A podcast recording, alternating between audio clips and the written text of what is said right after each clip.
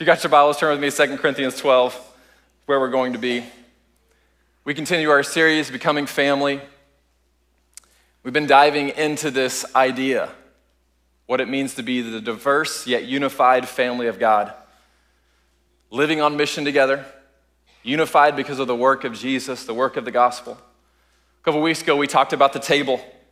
We come every week and we gather around the table because we declare Jesus is enough to unite us in this room. Despite all of our differences, all the things that you make us unique, Jesus is sufficient. Two weeks ago, I talked a, a pretty difficult message unity amidst diverse, uh, amid diversity. But our, our, differences, the things that can easily divide us, our opinions, how we hold them loosely, we fly no flag higher than the gospel of Jesus Christ, and that's what allows us to experience unity. It sounds good, doesn't it? But it's hard to practice. A couple years ago, the Office of the U.S. Surgeon General released this incredible study. I don't know if you were able to see this, but it really was incredibly well done, where they tracked the social trends from 2003 to 2020 and just what's happened. And by tracking the lack of connection that people actually have, they associated it with significant health risks. That social, social isolation is on the increase. From 2003 to 2020, social isolation has increased significantly. Household family uh, engagement has decreased. Companionship, which they defined as shared leisure for the sake of enjoyment, just friends that you enjoy hanging out with, has de- decreased. Social engagement overall with friends have decreased. They labeled this, they're calling this now, an epidemic of loneliness and isolation in America. It's the epidemic we're currently facing. They went on to say poor and insufficient social connection and relationships is associated with an increase in heart disease, stroke, hypertension, diabetes, anxiety, depression, and dementia. Approximately half of US adults have reported experiencing loneliness in their life, the highest category among young adults. It, it really is an astounding study that they've done when you've seen over 2003 to 2020, just in those 17 year span, how much relationships and connection has decreased. Here's what we do know humans, you and I, are wired for social connection, but we are becoming increasingly isolated. You, you can chalk this up to many things just general lack of trust among people, people isolating themselves. Technology and social media have not helped us, right? That same study they did on loneliness and isolation, they said that people who are on social media for two hours a day had about double the odds of reporting increased perception of social, social isolation compared to those who use social media for less than 30 minutes a day. We have a lot of people in our life, a lot of acquaintances, a lot of people through uh, digital friendships, but how many quality relationships do we have? The breakdown of family units, all of these things are leading to isolation at alarming rates. Uh, this week I was, I spent the week in Las Vegas, and let me tell you, the poker tables are hot right now. That's not, just kidding. That's not why I was there.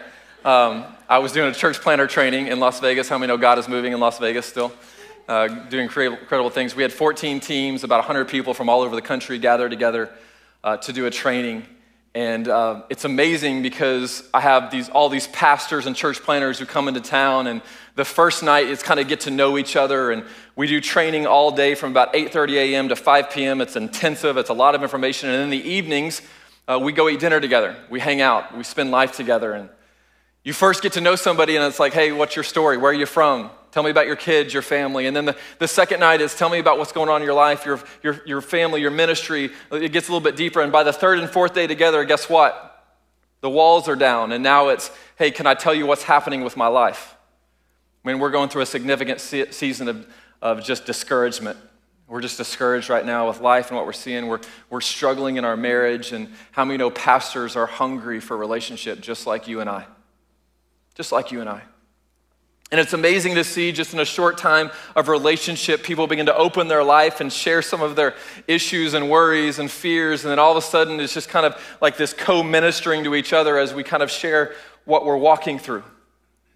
If you're taking notes and following along, here's what I believe that community deepens when we're honest about our brokenness and willing to practice vulnerability with one another. This is where community gets real.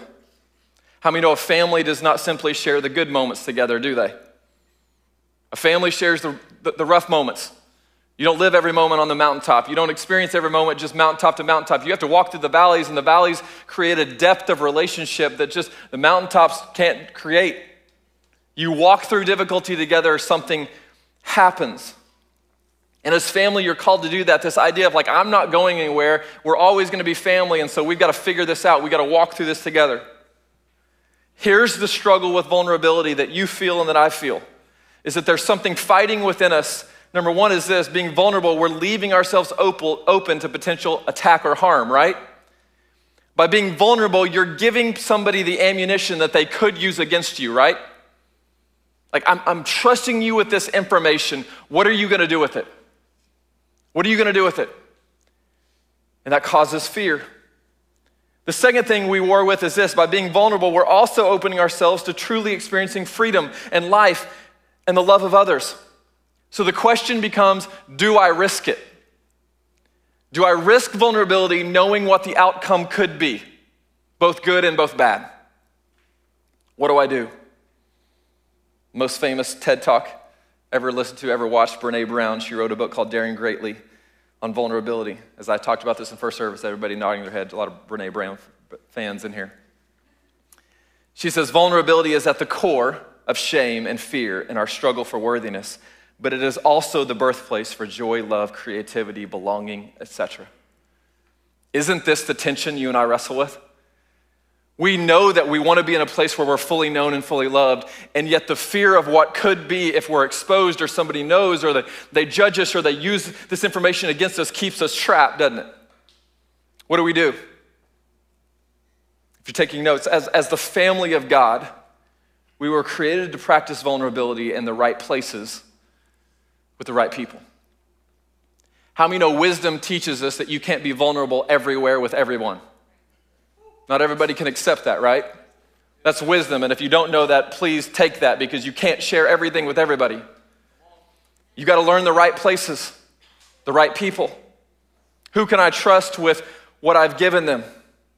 This morning with you, I'm going to practice today appropriate vulnerability with you because there's some things you don't want to know or need to know about your pastor. Amen. You're like, Pastor, that's, that's TMI right there. Come on now. But there's some things that you do need to know because it's so easy to hide. It's so easy to kind of be cloaked under an image of, you know, I've got it all together, and pride, which is very active in all of our lives and our sinful nature, will tell us that we just need to act like we've got it all figured out. And then behind closed doors, what happens? We medicate ourselves. Well, medicate yourself with what? You fill in the blank. With a lot of different things. We bury the abuse that we suffered we just bury it. If I don't deal with it, if I don't talk about it, if nobody knows, it can't affect me. Or maybe we're just angry. You feel like I'm just such an angry person, and it always comes out sideways. Like anger comes out on the people that I love the most my, my spouse, my kids, my, my friends, my family. Why is that? Like there's so much bitterness and hurt, and it just it comes out, and, and you know it's there, but you don't want to talk about it. We struggle with our sexuality, we struggle with our marriage. We struggle with addiction to pornography. Nobody can know. We fight depression. We fight mental illness and darkness. Nobody can know. And if I, if I tell that part of my life, what will, what will they think of me? What will be the response? And here's what the enemy does the enemy lies to you and tells you you have no other option but to live in the darkness. Because the, the, the, choice of living in the light and moving into the light, the consequences are too great. That's what the enemy does locks us, traps us. See, the gospel of Jesus Christ is always, always, let me say it again, always leading us into deeper places of being known. Always. The Holy Spirit is always, let me say it again, always, always pushing you out of the darkness into the light. Why? Because the Holy Spirit is more about your freedom than about your comfort. I'll say it again. Holy Spirit's more about your freedom than your comfort. There's nothing comfortable about vulnerability. It's the antithesis of comfort. It is, it's, it, everything within us is like, no, I don't want this piece to be known. And yet the Holy Spirit is saying, on the other side of this, there's more blessings than you could ever imagine. Don't let the fear, the what ifs, the unknowns keep you. I had to recognize early in my life that if I'm uncomfortable, usually it's because the Holy Spirit is at work. And let me just tell you right now, your pastor is very uncomfortable because this is a message this morning I did not want to preach. Ask my wife last night as we were talking about it. The enemy loves isolation, the enemy loves lies. How many know isolation is the place where enemy will tell you things and you know like I, I, have preached a message on this. I've done an eight-part series on identity, but when I'm alone with my own thoughts, how many know the enemy lies to me? Will tell me something. I'll be around the right people and I'll start talking about this, and they'll be looking at me like, you don't actually believe that about yourself, do you? Haven't we all been there before? Like the enemy lies to you in isolation. The enemy keeps you in the darkness. The enemy loves to remind you that you are nothing more than what you struggle with, what you're going through. The enemy loves whispering to you, you can do this on your own. Look, you've been managing it for 13 years. Look how great you are. You don't got this on your own. See, when you know who you are in Christ and that you're deeply loved, when you find your identity in Christ and, and you learn to wrap yourself in who God says you are, then a couple things happen. You don't feel the need to hide anymore. The fear of what other people may think or do no longer dictates your life. Amen? You don't feel the need to edit your past. You ever been there? You don't feel the need to masterfully orchestrate your vulnerability where you always come out looking good. You ever been around those people? They're like, I just need to share some brokenness in my life, but then it all comes about how great they are. you know? Wait a minute. You don't feel the need to only show the healed scars and not the open wounds. People, let me tell you what God brought me through a long time ago. You're like, bro, that was two weeks ago. Come on now. That's the present. Two weeks ago is still the present. You're still going through it. It's okay. And the gospel, the Holy Spirit, the work of the Holy Spirit in our life wants to move us from where we are to freedom. They're going to put this on the screen. I, I, don't know where you fall in this paradigm, but, but let me encourage you. The first step is you have to move out of isolation. You can't experience the life God intended for you in isolation. And the first step is toward friendship. The first step is being known. I don't care if you're an introvert. You have to make yourself known. You have to step out of your comfort zone. You have to allow other people to get the chance to know you. You have to be intentional because guess what? Nobody else is going to be intentional about your life if it's not you. I don't have a relationship that deep in my life that fell in my lap. There's not one of them. I was intentional with every single one of them. I had to go to them, I had to put them in place, I had to ask them for what I needed in my life.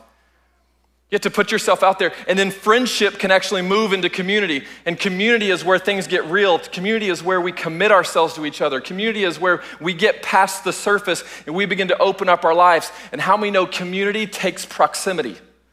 Proximity means closeness.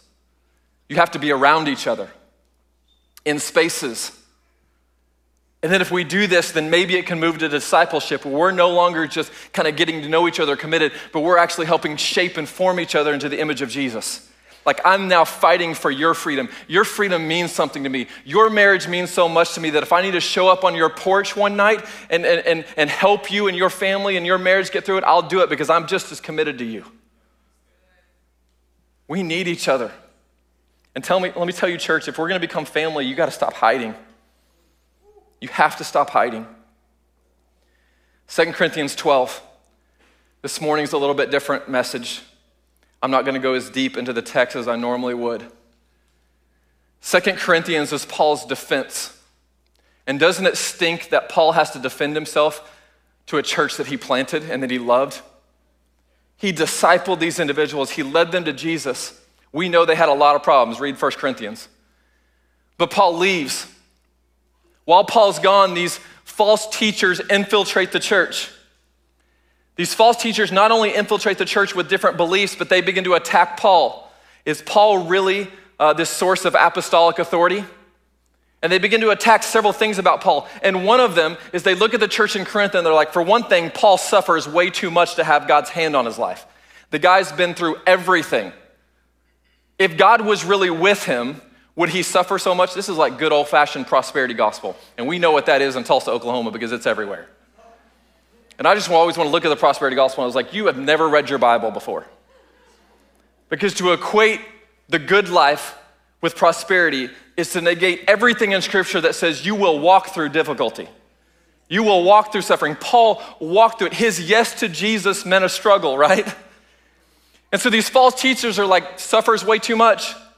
Not only that, we've had these mystical encounters with God. We've had these supernatural encounters with God that have set us apart. So follow us, reject the, the, the, teachings of Paul. So Paul has to write an entire letter to his own children in the faith to say, hey, this ain't it. These people aren't it. We get this really famous passage in 2 Corinthians 12:1. Let's read it. Paul says, I must go on boasting. Although there is nothing to be gained, I will go on to visions and revelations from the Lord. I know a man in Christ who 14 years ago was caught up to the third heaven. Whether it was in the body or out of the body, I do not know. God knows. And I know that this man, whether in the body or apart from the body, I do not know, but God knows, was caught up to paradise and heard inexpressible things, things that no one is permitted to tell. I will boast about a man like that, but I will not boast about myself except about my weaknesses. Even if I should choose to boast, I would not be a fool because I would be speaking the truth. But I refrain so no one will think of me more than is warranted by what I do or say, or because of these surpassingly great revelations. Therefore, in order to keep me from being conceited, I was given a thorn in my flesh, a messenger of Satan to torment me. Three times I pleaded with the Lord to take it away from me, but he said to me, My grace is sufficient for you, for my power is made perfect in weakness. Therefore, I will boast all the more gladly about my weaknesses, so that Christ's power may rest on me. That is why, for Christ's sake, I delight in weaknesses, in insults, in hardships, in persecutions, in difficulties. For when I am weak, then I am strong. These false teachers boasting and bragging about this special relationship they have with God. And Paul's like, I'm not going to boast in that. If, if, if, I, if I wanted to, I could. Paul says, I know a guy 14 years ago who was on the road to Damascus who had this radical encounter with God and was caught up into the third heaven. You know, Paul's talking about himself here. And he's like, and I could boast in all those things, but I'm not going to boast. It's kind of hum- humble brag moment from Paul. I could, but I'm not going to. Paul's like, the, these people love to boast in their mystical experiences that they had with God. Guess what? A lot of people have had genuine encounters with God, but look at the fruit of their life. What does the fruit say? What do they do with their life? Anybody can claim to have this great relationship with God, but what does your life say about it? Paul says, I'm going to boast in something else. And the text says this. These are difficult passages right here. He says, In order to keep me from being conceited, puffed up, thinking of myself more highly than I should, full of pride, as God was moving and at work and as they were being people were being healed and all these things were happening through the ministry of paul. Paul says in order to keep me from being conceited i was given a thorn in the flesh a messenger of satan to torment me. I love sitting in classes in my undergrad graduate studies and people would be like let's talk about what the thorn in the flesh was. And there's some crazy hypotheses out there about what this is. Here's the, here's the, end, uh, the end of this discussion. We don't know People were like, oh, it was his struggle, the, the persecution from other people. Oh, he had eyesight problem or he struggled with, you know, debilitating back issues. We don't know what it is. I mean, you can kind of fill in the blank, and if we needed to know, we would know. But all he says is it was horrible. And Paul said, I pleaded three times for it to leave. And guess what? God didn't take it away. He didn't take it away. And Paul had been struggling for 14 years with whatever this thorn in the flesh was. And the only response he got was this My grace is sufficient for you. For my power is made perfect in weakness. So Paul says these false teachers are going to boast in how great they are. Guess what I'm going to boast in? How weak I am. And how powerful God is at working it within me. Amen. How many know that's flipping everything on its end? That's not what we usually boast about. Let me tell you, Paul wasn't some kind of masochist that loves to suffer. He wasn't some kind of weirdo that was just like, yes, the more the suffering, the better. No, he says, take it away. I, I don't want to walk this path. I don't want to go down this road. But because I have to, I will declare the goodness of God as I walk through the valley of the shadow of death. Amen? Charles Spurgeon, 19th century, one of the greatest preachers that ever lived, built orphanages, helped serve the poor, led in a time where the church had kind of lost their way and helped kind of reclaim uh, the, the road of orthodoxy and what was true and right. Charles Spurgeon suffered with bouts of severe, severe depression. In fact, it got so bad at times that he couldn't even hardly function. He endured ridicule for standing up for truth in a very difficult time. People began to come against him. He cared for his wife, who was an invalid, for most of their marriage. She was either in bed or in a wheelchair. For a third of his life, the last third of his life, his physical ailments were so bad he couldn't stand up behind a pulpit and preach any longer. And yet, Charles Spurgeon would say, When we are humbled and weak, Christ is exalted in us. Not an easy message. This morning, I want to be appropriately vulnerable with you. Several weeks ago during our Lent journey, I, I delivered a me- message called Surrender My Shame. I talked a little bit about my journey. I said that I felt like God was calling me to tell you the rest of the story. By no means am I comparing my suffering or my brokenness with anyone else. I believe the rest of this this morning is an act of obedience.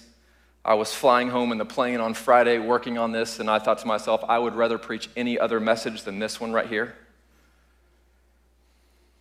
Several months ago, I was sitting in my counselor's office going through a time of personal brokenness, and he looked at me and he asked me these questions. He says, Matt, what if God doesn't remove this brokenness and discomfort from your life? What if, like Paul, you have to learn to manage the brokenness and weakness in a way that draws you to his heart and his strength? What if God wants to use you in this season of your life through your weaknesses instead of your strengths?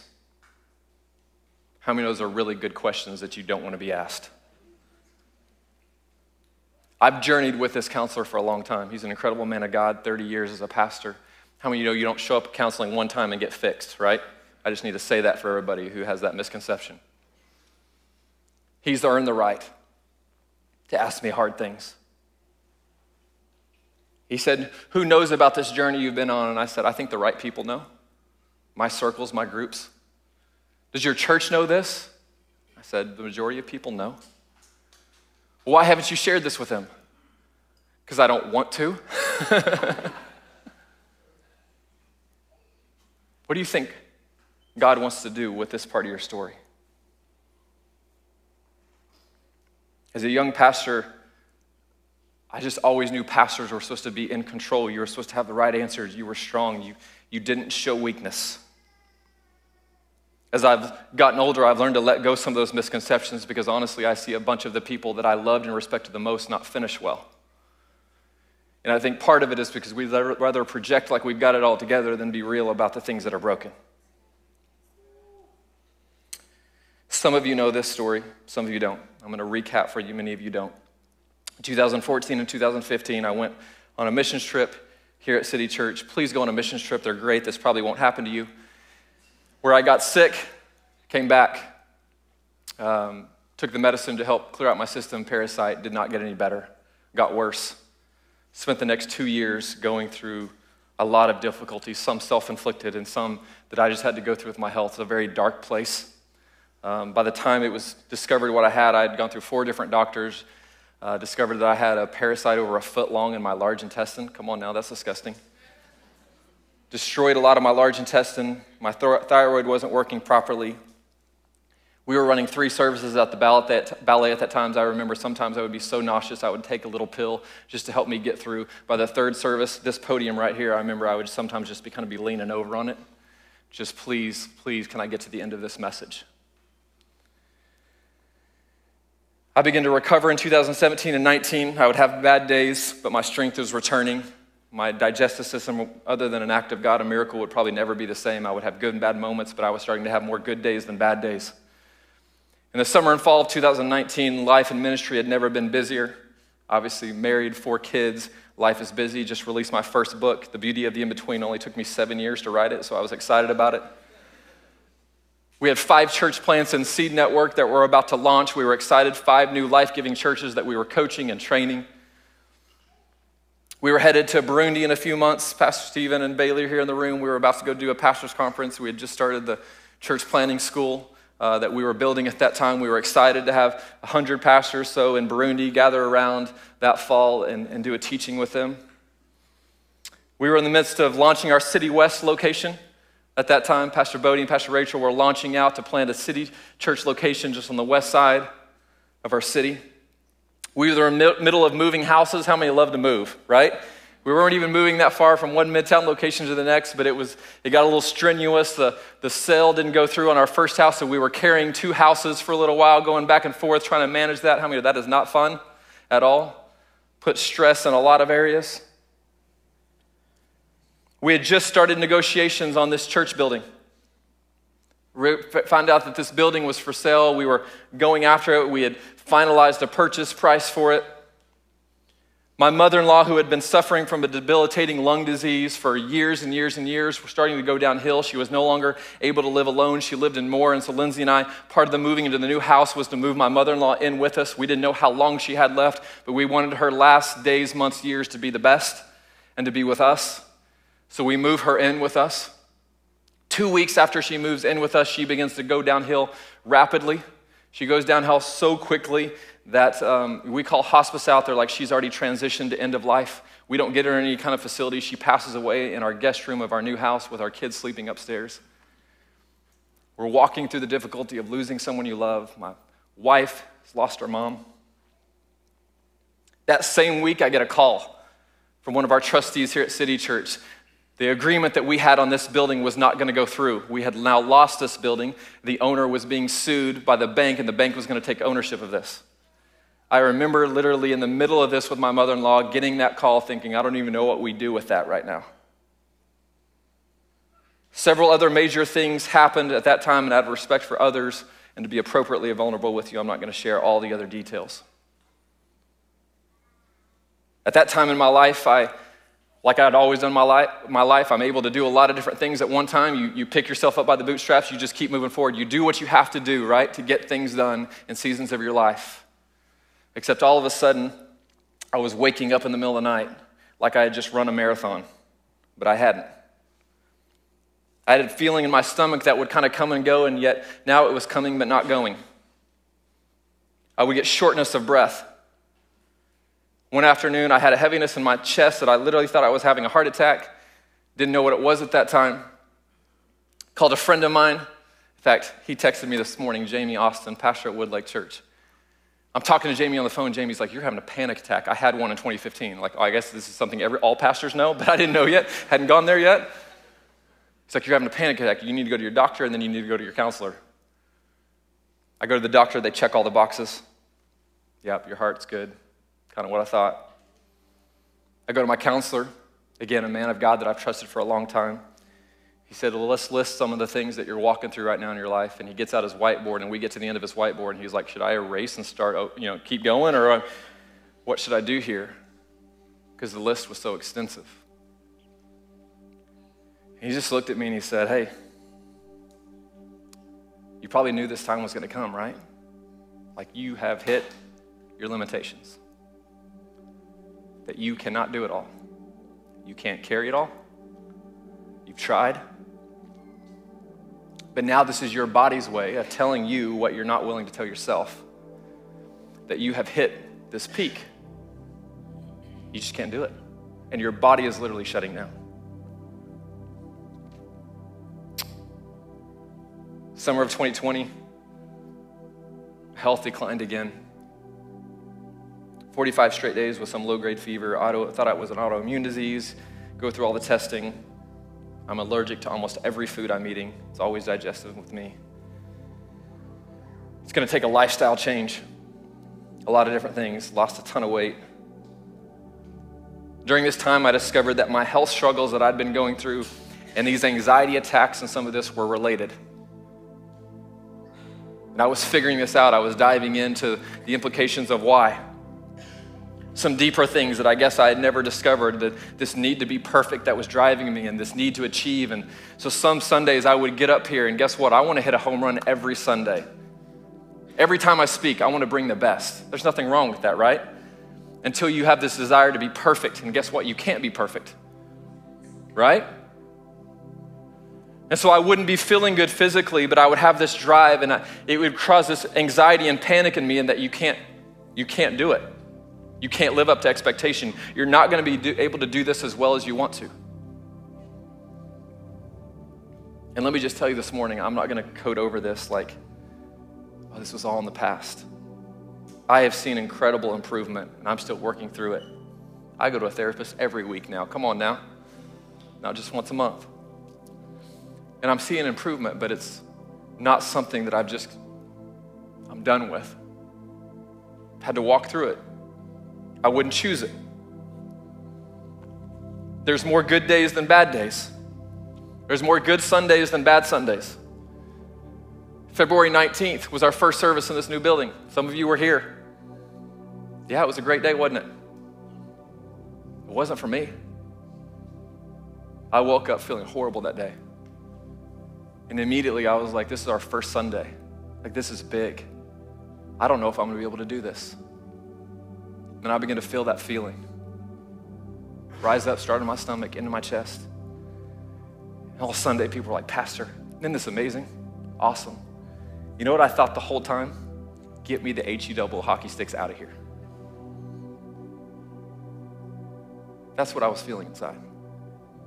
And only a few people knew that. It stinks. Matt, what if God doesn't remove this brokenness and discomfort from your life? What if you have to learn to manage the brokenness and weakness in a way that draws you to God's heart, God's strength? Guys, that's been really good in second service. I bawled all the way through first service, so we're improving here. It's a really fun one to preach twice, let me tell you. And getting to the place where I could say, God, if this brokenness leads me to your heart in a way that I didn't know you before, I will rejoice in it while simultaneously asking for you to remove it. But if it opens my heart to you, if it brings me to your heart, if it humbles me in a way that keeps me close to you, I will rejoice in it. Sometimes through gritted teeth but here's what I've learned, and here's what I want to encourage you with this morning. In order to be free, you have to be vulnerable. You have to destroy your pride. You have to open your life to the right people. Stop editing the parts that nobody needs to know. Stop saying, you know, start saying the last two and 5% that you don't want to say. You with me? The right places with the right people. I've never shared this part from stage. I didn't necessarily want to share this part from stage. I, I, felt like it was a step of obedience. I felt like to be a family of vulnerability, like the Holy Spirit was saying, Well, you're going to have to lead the way in this. And that's uncomfortable. I didn't do everything right in this journey, but let me tell you what I did get right. I have great people in my life, places that are safe, places of honesty and vulnerability. I have an incredible wife so many times in my, in my life to try to protect her, I minimize things. That's one of the things I'm horrible at. I'll minimize the pain that I'm going through in order to protect other people, and I have to stop doing that. I have great doctors, I have great counselors and therapists. One that started sitting, attending City Church. I don't even know if you're here in the room, Stuart, but if you are, I'm grateful for you. A great inner circle of men places where I walk in every other week and I sit down with these group of guys. We've been journeying together eight, for eight years. I talk about all the time. I don't have to be a pastor. I don't have to have all the answers. I don't have to fix anybody. It's awesome. They already know everything about me, so I don't have to hide. I don't have to conceal. I don't have to project the best parts of myself. How many know everybody needs a place like that? You know how that started? Because eight years ago, when I was walking through darkness in 2014 with my sickness, I went to those four men and I said, Guys, I'm struggling and I need you. And then lo and behold, what I realize is they're all looking for the same thing I am. If we're going to be free, if we're going to be family, we have to practice vulnerability. And let me tell you, God moves mightily on the other side of vulnerability. Almost every month, I'll have a a gentleman, a dad, a young man walk into my office. He's beating around the bush. Didn't want to talk about it. So, Pastor, I'm kind of I'm like, I just finished. You're struggling with pornography. Yes. In that moment, he exposes it for the first time. And guess what happens? Healing. Healing. I'm telling you. The darkness that has been in isolation and fear for so long, like you just begin to speak it. And let me tell you, something happens about it, right? Something literally changes in the spiritual realm when you have removed the darkness and you've brought it into the light. Now there is space for God to do what, what God could not do beforehand. God wants to do something, but you have to expose it, right? In the right places with the right people. Pastor, I was abused and I have lived under this abusive mentality for years, thinking that it was my fault. You are the one abused, it's not your fault. You didn't do that, but you've lived with that and you have to expose it to the light, right? To the right people. I don't know if this is a message for everybody in this room. It's probably not. It's, it's one for me. And it's for a few people that you're walking through brokenness or God's moving you into vulnerability. Let me ask you these two questions as we wrap up this morning. Number one, in what ways is God calling you to move towards vulnerability with the right people? If I can challenge you with one thing, do not allow the fear of what could be keep you from your freedom. Amen? Don't allow the enemy to sell you that lie. And number two is this In what ways is God using your weakness to draw you to his heart and his strength? Because here's what I want to pray with you God, remove the thorn, remove the struggle, remove the burden. I pray that you move out of this season into a new one. But until then, you know what we do? Man, here it is. Shape me, move in me. If you would this morning, stand your feet across this place.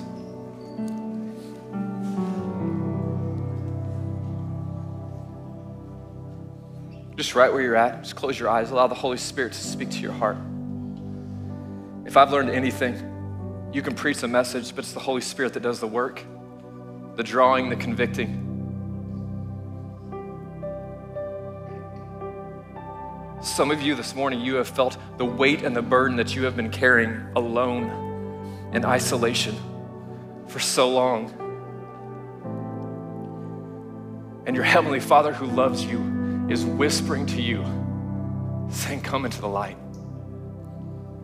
Allow my body, the church, the people of God, to be a safe place for you. Allow them to bandage your wounds. You can't bandage something you don't know is there.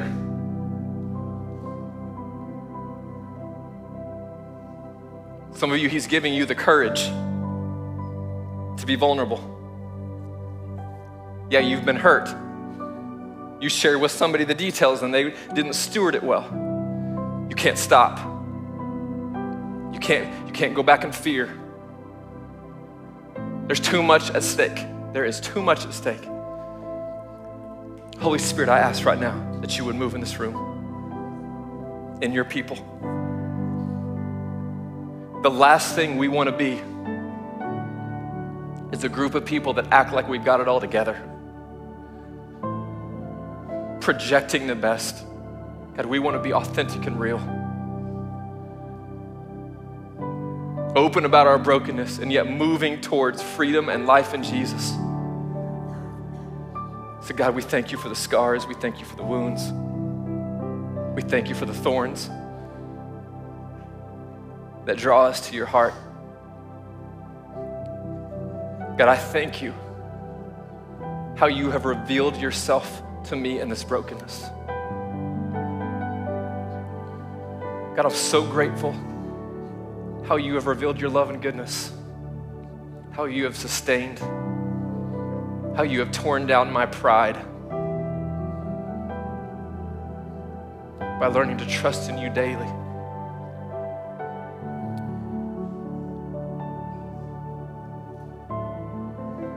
I just ask right now, just feel like the Holy Spirit just moving specifically in people.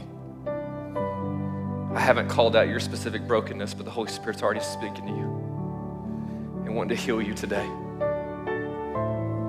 Wanting to carry that with you. Oh, I'm with you. I'm with you. I'm with you. I'm with you. I see you. I know you. I'm walking with you. I'm walking with you. I'm walking